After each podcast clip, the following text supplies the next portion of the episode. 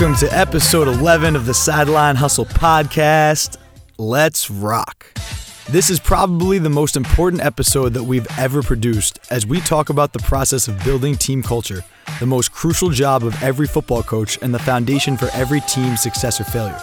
Joining us today is former Maryland head coach Ralph Friedgen, Don Bosco Prep head coach Mike Teel, Miami Dolphins wide receiver Leonte Carroo, and former Rutgers quarterback Gary Nova as we break down the methods and philosophies behind building a winning culture.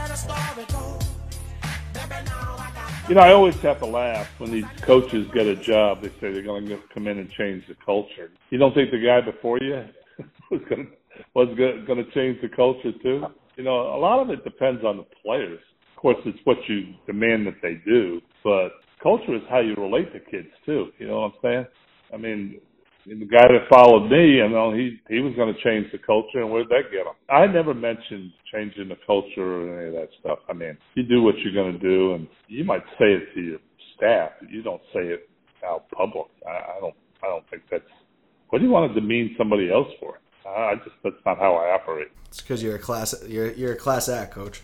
I don't know about that. I just I don't think that uh, the guy that fo- that I followed. I mean, my my first meeting with the team, I met with him by myself, and and Locksley and uh, Franklin were upset. 'cause There were two guys that were kind of holdovers, and I got up and I said, you know, I went to school here also, and I said I had three different head coaches, so I know exactly how you guys feel. I said, I said, right now the big question in your mind is am I going to get rid of all you guys and bring in my guys, or am, am I going to go with what we got here? I said, I'm 53 years old. I ain't got time to wait around. I said, we're all Terps, and let's go to work.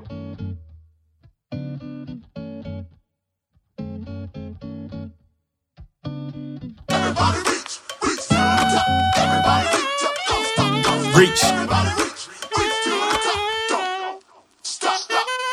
What's going on, everybody? This is your host, Drew Lieberman, What up? This is Gary Nova, your everyday quarterback. and you are now listening to the Sideline Hustle Podcast.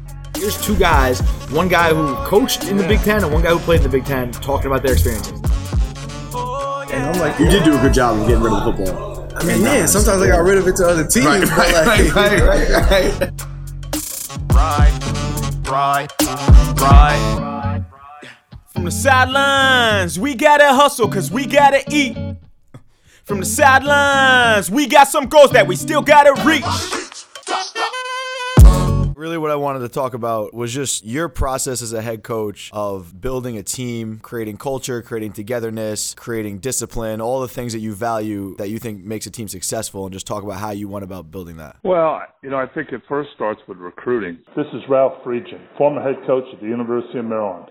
You know, I think when you recruit kids, I think you obviously are looking for the type of individuals that, you know, are going to fit into your culture. And to me, I, you know, I would rely a lot on players that we had, you know, their input into, you know, whether the kid would be able to fit in, into our demands and what we expect and really our expectation. The other thing I think in recruiting, I think it's very important to establish trust trust in the in the player, but also trust in the coach. Because I, I don't think you can have any any good relationship without trust. And once you break that trust, then you know the relationship is never the same. It, it can heal, but it, it will never be as strong as it once was. So I think the trust is really important, and I think you have to gain the trust of the parents, the guardians, whoever that is. And then once you get the kid, you know, on campus, if you have that relationship, you know, then you can set forth the rules that you have and the demands that you have. What are the core values that you want to instill in your players that if if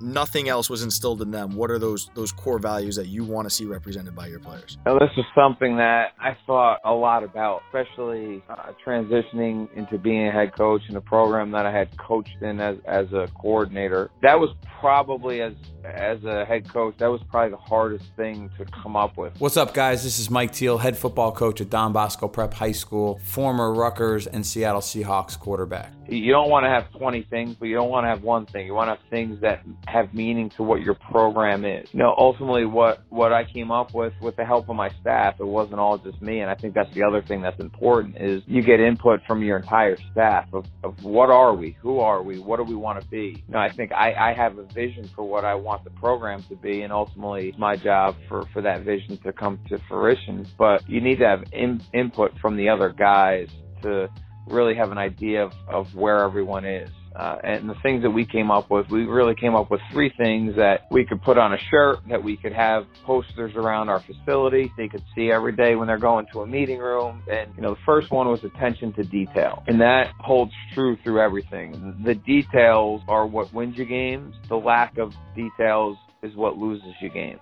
And, you know, you, you preach it and you talk about it. But when you're going to do something, you've got to do it the right way. And the, and the thing is, you know, the attention to detail. We talk about when we run sprints and we condition right hand touch, touch the line with your hand. And you've got to monitor that every single day because it's the day you don't and the day someone gets away with it, now they're going to try to push the line a little bit more. And mm-hmm. you can't let that happen. So as a staff, you've got to be committed to paying attention to the details. It's exactly what it says. Attention to detail. Every little thing matters whether it's cleaning the meeting room when you're leaving to go out to practice or whether it's making sure the locker room's cleaned at the end of the night. You have to make sure that the details are what's stressed. And as a staff and as a coach, it can get tiring sometimes, but you have to be able to, to lock in and you have to be able to push the players to pay attention to the details because that's ultimately what's going to win your game. If you have a rule, if you have a drug policy and you have three positives and third positive, you're done. What I used to do is uh, on the second positive,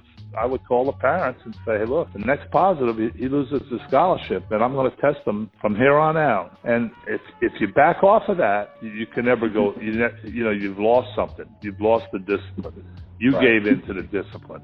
And right. so they're never going to respect that from you again. So you, when you have a rule, you, no matter about how hard it's going to hurt the team, or maybe you may even love the kid, but you know a rule is a rule, and you got to go with it. And if you're not consistent there, then I think you you hurt your culture. The second one we came up with was do your job. Again, simple. All you have to do is your job. Don't do anything more. Don't do anything less. You know, I talk to my coaches all the time about stressing that to the players. Situational football, doing two minute drills today. Uh, the only one responsible for the down and distance in the huddle is the center. The center tells the huddle what the down and distance is. The quarterback sees it from the side and he gets the play. You know, so we stopped today in the middle of practice and I asked the right guard what was the down distance and he had to look over the chain. And the center didn't give what the down and distance was. So it's a perfect example of doing your job. Your job is to give the down and distance in a huddle. It might sound like it's something little, but that's what your job is. Do it the best that you can.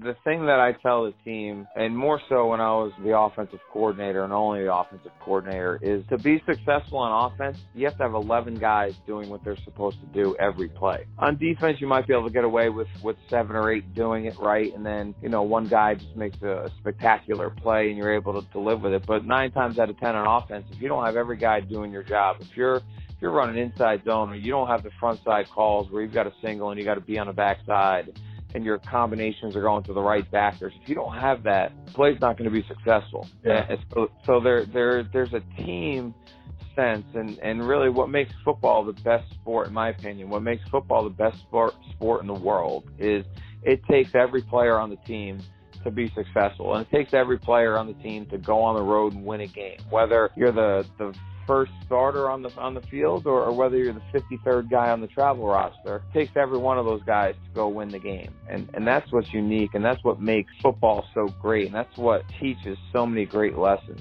Is because of all that stuff. And basketball, you go out with five guys, you got a stud and you got a shot. You know, soccer probably the same way. I, I can't speak to it. I don't know enough about it, but I know in football it takes every player on the field at one time to do their job the right way. The third one that we came up with was protect the team. So I, think this is my favorite because it has a multitude of meanings. Protect the team is everything from being in class and not sitting in the front row to not doing your homework to not having the right pair of shorts on at practice to not doing the right thing in the classroom in a meeting to not doing the right thing on the field. Everything that you do, you're responsible to protect the football team. I will not do anything that would put the team in jeopardy. You are not allowed to do anything that's going to put the team in jeopardy. And for the players, they they have to understand that fooling around in class is is putting the team in jeopardy because it's painting a negative light on the football team.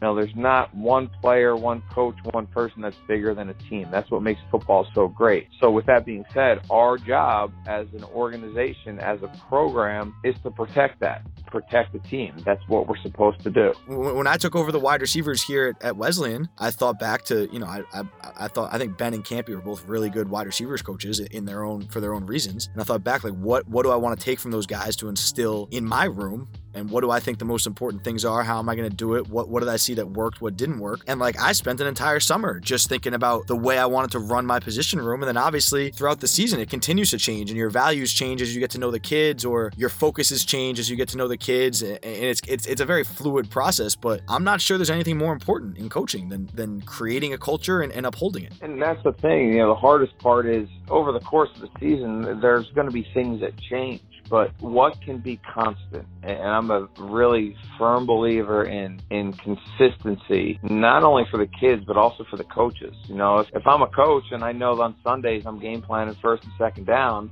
and on Mondays I'm doing third down and red zone, then I can prepare to get myself ready for that. But if as the head coach, if I walk in on Sunday and say, guys, we're doing the whole game plan today, let's go, it's not going to be effective because they're they're ready to, to game plan first and second down, and that's that's what that's what we're doing. That's how it's done. That there's consistency to it week in and week out. And the thing with the three things that we we kind of came up with is it's consistent all the way through. Now we'll have we'll have our weekly big three and our weekly goals that we'll have based on who we're playing and what we're doing and all that. But attention to detail, do your job, protect the team. That'll be the mantra for for the entire season. You know, I I, ho- I hope it'll be the mantra for as long as I'm the head coach. No, that- that's interesting, and, and something you touched on too that I feel like is overlooked a little bit in creating culture. I don't even know if it's creating culture, but just just to to run a good football program is that consistency. Like you said, like giving players a routine they can rely on and feel comfortable with and like master in a way. Same with coaches, you know, like here's my weekly routine. Let me get better at that routine every week rather than let me be prepared for a totally new routine. Well, you're not going to be as good at that new way of doing things than you are if, if it's consistent every week and you can do things the same way and just get better at that way of doing things. I think that's an interesting, interesting point. Yeah, that was one of the things as a player I took from Coach Schiano when, when he was a head coach at Rutgers was having a, a consistent schedule. Uh, you know, something as little as getting to the hotel, whether you played on the road or you played at home on Friday afternoon. The second you got off the bus, you went right to dinner. That that's just what you knew. You hmm. know, it, it, there was a comfort in whether I was doing it in New Brunswick or I was doing it in in Morgantown, West Virginia. The time, the second I got off the bus after getting to the to the city, we went and had dinner, and it was always like that. So it didn't matter if I was in you know, New Jersey or I was in California playing in a bowl game. We knew that's what the schedule was. So I actually just wrote a paper in my psychology class about the process of building team culture. And I looked at like actually, you know, I read some like real psychological articles and stuff. And essentially they, they did this study on 10 division one coaches of all sports and, and just talked about how they build culture, whatever. And they, they basically came up with three values, three different types of values that they try to establish. And it's the first is relationship values, and that's your ability to relate to the kids and have them feel comfortable around you. And they were talking about how that is the number one, first, most important value that you must establish because the kids have to trust you and love you and know that you trust them and love them before they're going to buy in. If he doesn't have trust in the coach, then he's not going to play real hard for him, or when it gets really tough, to lay it on the line. You know, when it's 95 degrees and it's the fourth quarter and you're hurting, and it becomes a gut check, a, a matter of wills. Who's going to will to win this game, and who's going to give in? Well, the ones that have the trust, you know, they're going to fight harder for you. And then the second one was strategic values, which is like, all right, here, here's the way we're going to run this play. Here's the technique I want you to play with, like the things that are going to help you win games from a strategy standpoint, instilling those values in them. And the third, and they said probably the most influential, was behavioral values, which is, you know, having a good attitude, work ethic, carrying yourself a certain way, respect. And they were talking, and they basically broke it down into team culture is created through those three, those three sets of values. The culture, you know, it, it, one of being accountable and doing what you're told to do and being responsible, and then the culture of being strong and tough and in condition and doing the right thing, making the right choices. You know, I had a character education program where I actually hired uh, Kevin Glover, who was a former NFL player, and for 15 years. When he got out, he also was, he was an agent for a while, so you know he got a pretty good idea of what it took to be in the NFL. But he also he was really a high character person, and it was a course that had like 70 topics, and we we did it with our freshmen and our sophomores, and we never went more than 40 minutes, and it was more of a topic type thing: uh, date rape, uh, drugs, alcohol. And we had all these topics, and he he wouldn't let me go to it because he thought I inhibited the kids. So it was kind of like he would ask questions, and they would respond. It would be more like a discussion. You know, I felt I felt a lot of the kids benefited from that. Really, there was some really emotional. I remember we had one on fatherhood, and um, he was came in and told me about it, and he said, you know, that I think we had 18 kids there, and there were like 13 of the 18 kids were from single parent homes, and uh, and we had one kid who was on our team who had fathered two children while he was in college. He was talking about fatherhood and what it meant, and then he said that he and his brother were dropped off at an aunt's house. He had never met his mother, and he was playing football so he could play in the NFL, and his mother would recognize him, and he'd finally get to meet his mother. And I mean, and then Kevin was telling, you know, there there wasn't a dry eye in the room. So I think in a lot of these situations, it's not only an educational thing; it's, it's a therapeutic thing. I mean, it's some of these things are deep down need to come out. So you know, when, when you when you start talking about culture, I mean, you know, most people think, well, you you know, the, discipline, this and that, but I think culture is, you know, it's, it's everything. I mean, it's uh, how you how you expect your players to act in all situations. You know, I used to tell my wife she did a heck of a job of raising my three daughters because I was hardly ever around, and she said, well, you, you know, you may not have been around, but they knew what what you expected, and it's the same with your players. You understand what I'm saying? If you have enough trust and enough respect and you, you, they know what you expect out of them, then for the most part, you know, they're going to screw up. They're 18 to 20 year old kids. They'll, they'll make a mistake here and then, but they need to learn from that mistake. Now, if they made three mistakes, they were gone. But I usually yeah. allowed one or two, and and then you know they they'd have a penalty with it. But you know, once they served the penalty, it, it was over and done, and let's move on. And yeah, right. most of the kids did that, you know. But if it happened over and over again, no, then he wasn't learning. Yeah, I mean, I feel like the biggest way, like a lot of what you're talking about, the biggest way to just really build a strong culture and, and unity is starts with you with the coaches really caring for the kids. Right. And know? communicating with them, you know. Yeah, exactly. And just treating them treating them as, one, as adults. And I did it when I was at Rutgers. I've done it I did it when I was in the NFL. I always bring people in like, you know, I talked to every kid on offense when I went to Rutgers. Right. And yeah. I cuz cuz I hadn't recruited the kids and you know, I wanted to know, you know, a little bit of their background. I wanted to know what their what their academic goals were, what their academic background was, what their family background was, so where where they see themselves as a football player, how important was football to them, and what kind of hobbies they had, what kind of girlfriends they had. I remember talking to Leonte, and he told me told that story about you know why he ended up going to Bosco because he you know we went to that picnic and met that woman and lived with the family. I thought that was just unbelievable story. I remember uh, like it was yesterday. I was in a sixth grade in Jersey, actually in the tri-state area. They have this this show called MSG Varsity. Yo, what's up? It's Leonte Carroo, Miami Dolphins, Rutgers legend, and you listening to the Sideline Hustle. And uh, I remember seeing Bosco playing Bergen, like one of the Bosco Classic, Bosco Bergen Classic football games. And I remember watching them on TV, and I see Coach Toal screaming at the refs, screaming at the players, and like just seems so passionate about football. And they're on TV, and I'm like, wow, like you know, uh, I would love to go to a school like that. And I remember I'm telling my mom about Don Bosco, and she's like, "What? What the heck is a Don Bosco?" Like she's she's laughing at me, not paying any attention to me. And then one day she signed me up for the football camp, And uh, you know, the football camp is obviously where I met Gary and everybody at. And then I got accepted into the school and I passed the co-op exam and things like that. And now my mom was like, "Wow, now the now the difficult part starts. Like, how do I get you to school every day?" Uh, when you're a freshman at Bosco, there's this there's a cookout, you know, like a barbecue that the parents and the coaches they all have for you, so that the parents and the players when you're freshman could all meet each other. The Yankovic family at the time, they had just moved to Jersey. They're they're originally from Altoona, Pennsylvania, and they just moved to Jersey, so they barely knew anyone. You know, me and my mom are from Edison, which is like an hour and 15 minutes away, and we barely know anyone. I'm sitting there with my mom and Allison Yankovic, who who I call my mom to this day.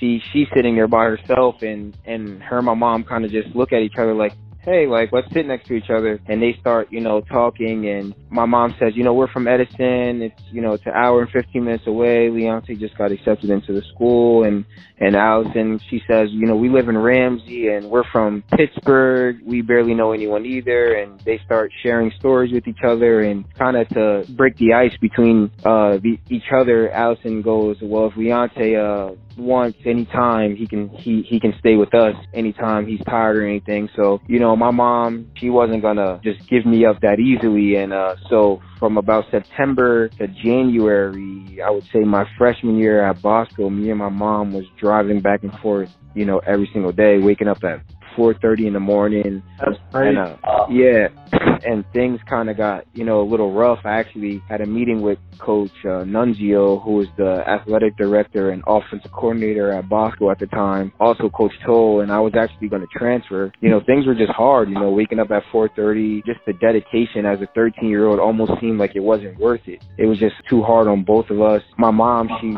she she remembered the Yankovic family, and she sent her a phone call, sent her a message, and and they were speaking on the phone. And uh, Mrs. Yang goes, you know, who who am I to mess up a kid's dream? It was his dream to go to this school, and it's not like we don't have the space. You know, we would love to have Leonte come stay with us. And my mom started crying on the phone, and from there was history. And you know, I called them mom and dad, and you know, they had three kids, three kids of their own: Emily, Mike, and Danny. I called, you know, Mike and Dan, my brother and my sis, my brothers, and and I call Emily my sister. And you know, I still talk to them every single day. And back in 2008, I started staying with them, and you know, they're still family to this day. You know, it's kind of like this hope in the world when you see things like that. You know, I mean, really, you know, and and look what and look what it did for Leonte. I mean, he may never go into Bosco, and who knows what's going to happen. Obviously, the, the relationship there was, and the relationship they still have, is because of the trust and the love they have, and that's that's to me what you, what you have to have in, in a, a good culture. If the kids kids don't mind discipline as long as they they understand why and they they know you care for them. It's just you know, like raising your children. I mean, you, you got to discipline them too, but that doesn't mean you don't care for them. You get so many kids that are afraid to tell you the truth. I'd rather hear the truth. I heard bad news, but the truth, than lie to me, and then I find out you lied to me, and then then we now we're working on our trust. You know what I'm saying? I think the thing that's overlooked in football a lot is like the whole time I was doing all this research, I was like, man, the position coaches are the keys to creating this culture, at least at the Division One level because they're the ones that have to establish the relationship value and they're the ones that the players need to be able to trust in and rely in for that consistency and and that mentorship and then they're not going to buy into the strategic or the behavioral values unless they feel like they have a great relationship with their positional coach and they don't necessarily have to have that relationship with the head coach because the head coach can be kind of the overseer the figurehead and, and lay out the vision but that positional coach needs to be able to relate to his players. Otherwise, I don't know if you can establish culture if that's not the case. Said the hard part in high school is if you look at a college coaching staff, position coaches in college, that's all they do. They're made making enough money to provide for their families and make a living. In high school, you've got coaches that are teachers, that are police officers, that are you know, whatever they do in, in their nine to five job and are able to kind of fudge their schedule around during football season. So you don't have necessarily the the time that you would as a as a position coach in college to be with the kids. Yes, we meet every day, but a lot of the coaches are showing up right on time. We start meetings at three o'clock. They're showing up at two fifty five and going right into the meetings. So yes, there there definitely is a a trust and a, a respect that has to be developed between the players and the coaches and, in the position rooms. But in high school, I think the head coach is a lot more involved in that than it would be in college. You know, in college, there were times where you know when we were working, you don't see the head coach for for two or three days. No doubt. You know, from lifts, weight room stuff to to whatever it is. And at, at first, I, I thought about kind of trying to keep the strength coach and letting him have it, and it's his baby and it's his thing. But in high school, the head coach has to be around. You have to be there. You have to as much just show up so the kids see that that you're there and you're watching them work because that's building trust. That's interesting. It's a great it's a great difference that you brought up is that I think kind of the things I was just talking about, the, the position coach being so important is definitely particular to Division One football. Because even Division Three football, there's coaches like you were saying that practice starts at four, they're showing up at three thirty and just barely figuring out what's in what are what we're installing today, and then they're out in the field just trying to do their job. But I think it's definitely more of a thing with the positional coaches when you're at the D1 level. My fear as the coordinator, as the play caller, or as the head coach. You know, the offensive side of the ball is I, I send the scripts out to the position coaches early in the day so they can comb through the script and find anything that, that might blow their mind they're not ready for. It happened a, a couple times when I first got got to high school. Was that you know I, I just kind of came up with something and threw it out there, and I know exactly what I want it to be, and it makes sense if you follow the rules of the system but it's not something that you talked about and all of a sudden you're you're out there and the kids have no idea what's going on. That's the absolute worst thing. That going back to the culture that instills a little bit of doubt with the players. If a coach doesn't have an answer on the field and the player sees that so all right uh, should i trust what he's telling me? So what i what i tell my coaches is that no matter what happens on the field the coordinator is right. If we need to debate it in in the in the meeting after the fact, then we'll do that. But on the field, we can't debate each other because the second that happens, the players feel it and they start to they start to lose trust in what you're doing from a program standpoint. You know, I, I look at Bosco, I look at even college, and I look at the NFL as like, you know, everybody comes from a different background. You know, like when I got to Bosco, you know, I was a kid from Edison. A lot of people are from Bergen County, you know, and all these different counties in in New Jersey. Then when you get to Rutgers, you got guys from different states, and and you know, uh, then you get to NFL, and you got you got people from all over, and it's like you know, you kind of like you know what, what Coach Ant taught me at such a young age is just like you know, you you'll earn people's respect by just being a grinder and being tough and working hard, and then holding other people accountable. When you start with yourself first, then other people will follow, and then you're able to lead and you're able to do things differently. And when I got to Bosco, you know, I could I can honestly say I was I was a 13 year old, 14 year old, like, you know, little boy. And, and Coach Ant made me make a decision every single day that you were, you were either going to get better and you were going to be tough or you were to, you were just going to quit. And he made quitting actually not an option. And to this day, you know, there's, there's times where you wake up and you're like, you know, man, I don't feel like working out or man, I don't feel like going to practice. But then you think of like people like Coach Ant who's just, you just seen the, the mentality that he just instilled in you as a, as a 13 year old little boy that you just, it just clicks in your head and you're like, I'm still that same kid that just grinded every single day and got me to this point uh, of where I'm at. You know, I, I actually, you know, people talk about, you know, your parents and, and teammates and, and, and things like that, that, that helped you get to this, to this level. But you know, Coach Ant played a humongous role in my life, huge, huge, huge, huge role in my life to get me where I'm at because of all the things he instilled in me as a little kid that I still kind of, you know, carry over to this day, you know, just hard work, dedication, just mental toughness and just, you know, caring about others, you know, uh, you know, just that, that's my whole, whole philosophy, you know, if, if I'm going to grind, you know, at the end of the day, I, I'm not doing it for myself. I'm doing it for my teammates. I'm, I'm trying to make my family proud and all my teammates and all my friends proud as well. And, and that's something something that Coach Ant just just always instilled in you as a kid, and and uh you know a guy who just truly loves football, who just you know every single day, you know when you when you stepped on that field at Bosco, he just made you he he made you want to quit, but at the same time he also put it in you where you weren't going to quit because you didn't want to let anyone down. That when you talked about building a team culture, it's a very like collective environment where you're sacrificing your own needs and you're sacrificing your own wants and desires for the good of the team and you're putting the team first. But then when you talk about creating a great player, like a great individual player, a lot of times it's the exact opposite. Like when you're trying to become a great player, you're highlighting all the things that make you stand out and the things that make you different and the things that set you apart from everyone else and the things that make you great. And I think there's a bit of a struggle there where like you have to allow players to be themselves and believe in themselves and be different and kind of almost be like selfish at times so that they can get the best out of themselves. But then at the same time, you also they also have to be putting the team first in everything they do. And I think that's an interesting dynamic. Like you see all the time, like a guy like Odell Beckham who is a great player, obviously has incredible value to the team, but doesn't seem like he's ultimately bought into the culture that the Giants are trying to establish. And it seems like he gets away with a lot of things because he's so talented. You know, talk to me just about dealing with that dichotomy and, and how you how you handle a situation like that. That's that's the hard part with with high school football and really even college football because you see the way you know some of the the elite players in the NFL handle their business or or go about their career as a teammate. And there's no bigger piece of football, in my opinion, than than the team. If the team isn't bought into what you're doing, if the players aren't bought into what they're what what you're telling them to do,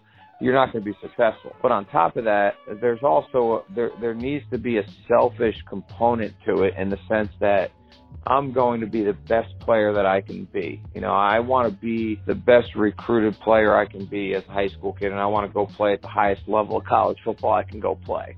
So there, there's got to be a selfishness to it. But what the culture of the team has to say is that it's team first. You know, you're going to have opportunities if you do everything that the team asks you to do. You'll have opportunities to then grow and shine in your own light because that's what the team is providing. The team provides the platform, and if we do it as a team, you'll be able to separate yourself as an individual through the team's success. And you know what I always tell the players is, you know, the, the guys who win the Heisman trophies or the guys who win the MVPs of the Super Bowls aren't guys on losing teams. They're they're guys who their teams win, their teams are good, their teams compete.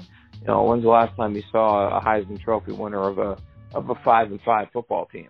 You know, yeah. I, I don't know. I don't know when it was. I, I guarantee you though that the guys that have won the Heisman Trophy are on good football teams, and there's a reason why. Day one at Maryland, what were the rules that you set, and, and why, and what you're hoping to build with them? Like, kind of what you based your program off of. Well, you know, I you know I put all the rules in the playbook, and it, I didn't have a whole bunch of rules. You know, I had to go to class. You know, I think I allowed them three cuts. You know, that that was it. They were penalized if they didn't. They cut class. I would tell them at times that if you were, training was on, that was no drinking, and no beer. You know, obviously no drugs. But there'd be times I, you know, after a big win or even after a dis- disappointing loss, I'd say, hey, I'm gonna take training off tonight. Just you know, behave yourself. To start the winter workout, winter program, when they came back from fall semester and after the bowl game. I took everybody in the auditorium and I had, I think I had like eight captains and we had a draft and mm-hmm. everybody was there. Okay. And the draft, we were going to have these teams and it wasn't just weightlifting or uh, winter workouts or, you know, there, there were points given every day, but there were also points given for class attendance. If everybody in the team went to class, they got 10 points. If one guy missed, they lost two points.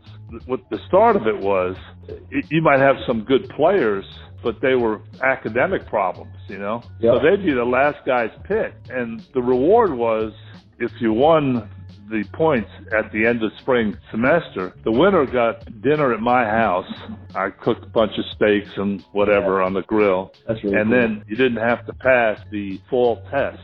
So that was a motivation the, the. The conditioning test? Yeah. But what it told you was the kids were kind of telling you, just like you had a regular pickup game. The kids knew who the the, the slackers were. You know what I'm saying? Yeah. And it kind of and it kind of said something to them too. This is this is how your teammates think of you. You know. Now some of my coaches they were saying, you know, it's kind of embarrassing to be the last guy picked. I said, well, you know, maybe they'll learn something from that. The other thing I saw from it, they, you know, kids would get into it and then they'd be calling kids up to get them to class. You know, if they knew they had a guy that was you know, going to be a, a problem, they had somebody uh, Uh, with them.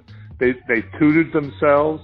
You know, so you, you had to get a whole bunch of things. I got it from Gary Patterson at, at TCU, he, and I, I liked it. I liked the way it worked because what I saw was the interaction of the players. And now you're starting to build the leadership. You know, you talk about culture. Well, your culture is only as good as your leadership, and and I think you can build leadership. I think if you have a young team, you always say, well, we don't have any leaders. Well, you you better make some. Like to me, I really think in a in a football program, that's the job of the leaders on the team. That's the job of the best players players to practice a certain way, to run your route a certain way, to do the things that coaches are asking. Like if you want the whole team to buy in, your best players better be bought in, your leaders better be bought in, and especially, you know, your starting quarterback better be doing things that way. Talk to me about your, your mindset having that role. I think the the way that I was always able to do it is, especially early on in, in any player's career, specifically a quarterback, is to play with passion and to have passion and love for what you're doing. I remember when I was a I was a freshman and a, a redshirt freshman and a redshirt sophomore, so I was young, but I had been around the guys for a little while. I still there was a kid who was playing before me as a redshirt freshman, so it was hard for me to kind of speak up and you know kind of be the vocal leader that that you expect you know a quarterback to be. But what I was going to do is I wasn't the strongest, I wasn't the fastest, but I was going to work as hard as I possibly could. And teammates see that. You may not be, you know, benching 500 pounds, but if, if you're working as hard as you can every single day, there's a respect that comes from that. You know, as a player, that that's what you want. You want your teammates' respect. And when when you gain their respect, then you can start to enforce what you want to enforce. And you know, I think as as a head coach or as a as a coordinator, you have to have a pretty good understanding of, of your players your leaders because if they're enforcing different values from what your culture is, then you're in trouble. Uh, so it's important uh, uh, when players come in to show them and teach them what you want your culture to be. And then it's the player's responsibility to enforce that culture. You know, I can talk it to them blue in the face, but if my if my senior captains aren't speaking the same language and doing the same things I'm doing, then you know we're wasting each other's time. So how did you talk to me about the process of that? Like how, how would you teach guys how to lead and, and teach guys to be leaders? You know, you got to put people in leadership positions and see how they handle it. I think the more responsibility you can give the kids, see how they handle it, and and you can do that in a in a lot of different ways. I mean, sometimes I would take a kid and I would say, okay, this this is your freshman. How he does, if he doesn't do well, I'm coming to you. And usually I picked a kid I thought was pretty responsible. And, and then sometimes you got to see how well they accepted that. I try to make it if, if I'm giving this responsibility, then I think pretty highly of you. Plus it would put a little pressure on the freshman because he's just coming in and he's got a senior who's his big buddy and he knows his big buddy could run if he doesn't do good. So he don't want to let the big buddy down. So you kind of working two ends against the middle. You know? and then what happened a lot of times is that they get real close. And so now you're building that bond again. You know, in a team meeting, I might say, hey, you know, we need to give a hand to so and so because his freshman, you know, did this this week. He got two A's and you know made all his classes and had a great week of practice. You know, and so Mm-hmm. So you, now you start identifying the kids that are doing good. I never said to the guy that wasn't doing good, I just said, hey, he gets another D, you're running. Right, and right. a lot of times they'd end up tutoring them. They'd find somebody to tutor the kid. You know, not that we didn't have tutors, but obviously they weren't working. When you bring kids in to talk to them, you talk to them, uh, you know, are you a leader or a follower? That also needs to be done when you're recruiting. You know, I went to the the Peach Bowl this year, and um, one of my former players is coaching the offensive line there, Brent Key. And I I had a chance to visit with Brent. I said, you know, how's recruiting going? He goes, you know, coach, recruiting here is a little different at Alabama. And he said, you know, we we kind of get in on all the top players in the country. He said, when we walk in the door, you know, we're going to probably get a visit. It's very rare we don't get a visit. But then Coach Saban tells us can this guy fit in our room? Is he is he like us? Does he want to be great? You know what I'm saying? Is he willing to work?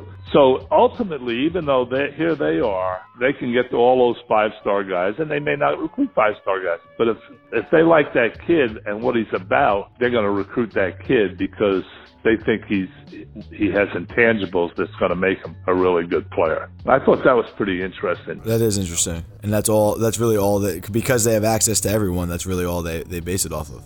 I, I just remember being in a meeting on the third floor in the football building at Rutgers as a senior. I think it was spring ball my senior year. And Coach Schiano had about 10 of us up there, and it was a pretty good 10. The McCourty twins, Kenny Britt, Ray Rice, myself, Jeremy Zuttah. So it was my, it was going, in, it was my junior year, going into my junior year. Um, Eric Foster. We had NFL football. It was 10 of us. Literally, every, everyone you just named plays in the NFL. Yeah, basically it was a room full of future NFL players. And really what Coach Schiano said was, and I'll never forget it, on the offensive side, you know, he was concerned that we were kind of getting complacent So on the offensive side, the only two guys I really feel that love the game right now were me and Kenny. He said that because we came out to practice every day with a, with an urgency, with a with a want to get better, and we didn't really go through the motions. I knew that you know, I was talented, but I wasn't the most talented. I had to come to work every single day. And on the defensive side, you know, it was like Devin and Jason and Courtney Greene maybe were the only three that came out every day to, to get better. And, you know, I think especially as leaders and especially as older players on the team, you know, your job is to come out and, and love the game and play the game as hard as you can. And, and I'll never forget sitting in that meeting and him saying that. And that was probably one of my proudest moments as a player because I was recognized by our head coach for loving the game ultimately. I, I loved to play football. I loved everything about it. I loved being out there with my teammates. I loved practicing. I loved working at it. And I think ultimately it burnt me out as a player because I put my whole heart and soul into it. But to be honored like that and be right, not even honored, just to be recognized like that, one of the more gratifying things I've ever had as a, as a player. And it's so simple. It's such a simple concept, like love the game, but not a lot of guys know how to do that every day. It's hard. It not everyone can. It it it is hard to love the game because not every day is going to be good. Not every day is going to be easy. But you've got to find a way to to be out there. I always thought, what's the alternative? Sitting sitting in you know in a class or, or doing something I didn't want to be doing. It was probably the the downfall of my playing career, to be honest, because at some point, you know, you just can't do it anymore. And uh, it's the thing that impresses me so much about the, you know, the Tom Brady's or when Peyton was playing, the Peyton Mannings, those guys. Like I was in New England, I saw Tom do it every single day, and that was six years ago now. And he had been doing it for five years before that or 10 years before that. To have that drive and that ability to wake up every day and put your heart and soul into it every single day is it's hard and it's impressive to see those guys do that for that long. Sit back, just let it. Uh, don't back, just let it go. And that's all we've got for episode number 11 of the Sideline Hustle podcast. Thank you so much for tuning in, for giving us your time. If you're a fan of this podcast and you don't follow us on social media, you need to get on Instagram, Twitter, and Facebook right now. Search Sideline Hustle and check us out. We're posting content daily on all three platforms. We launched our new project called Teach Tapes last week, where we break down film and give detailed coaching points about the nuances of the game in about 30 to 60 second clips. We're also posting stories and sound bites from members of the Sideline Hustle team on Instagram and Twitter that have never been heard before on this podcast. Definitely some stuff that you won't want to miss. Again, that's at Sideline Hustle on Instagram, Twitter, and Facebook. Over the next few weeks, we plan to produce episodes about the coaching carousel and how coaches find jobs. We'll talk more about recruiting as that becomes the main focus for most programs across the country, and we'll share some stories about our experiences playing and coaching in bowl games. If there's anything that we haven't covered that you would like to hear on the podcast, DM me on Twitter or Instagram, or go to the sidelinehustle.com, scroll to the bottom of the page, click contact us to send me an email. Other than that, stay tuned for some new content on all our social media platforms. Happy Monday, everyone, and I will see you next week. Yeah, yeah. It's good. Uh, check it. Uh, step on the track and feel the rhythm running like a relay. Now slang a rock, but when I got the rock, I ball like PK. Open your mind to the world and the finer things. Ain't talking about them big chains and the diamond rings. Been plotting this scheme back when I was 15. I'm talking big dreams, get up on that big screen. See, hip hop got a lot of good and bad genes. Laying on the deathbed, but I got the vaccine. That's like, gotta get my fucking cash right.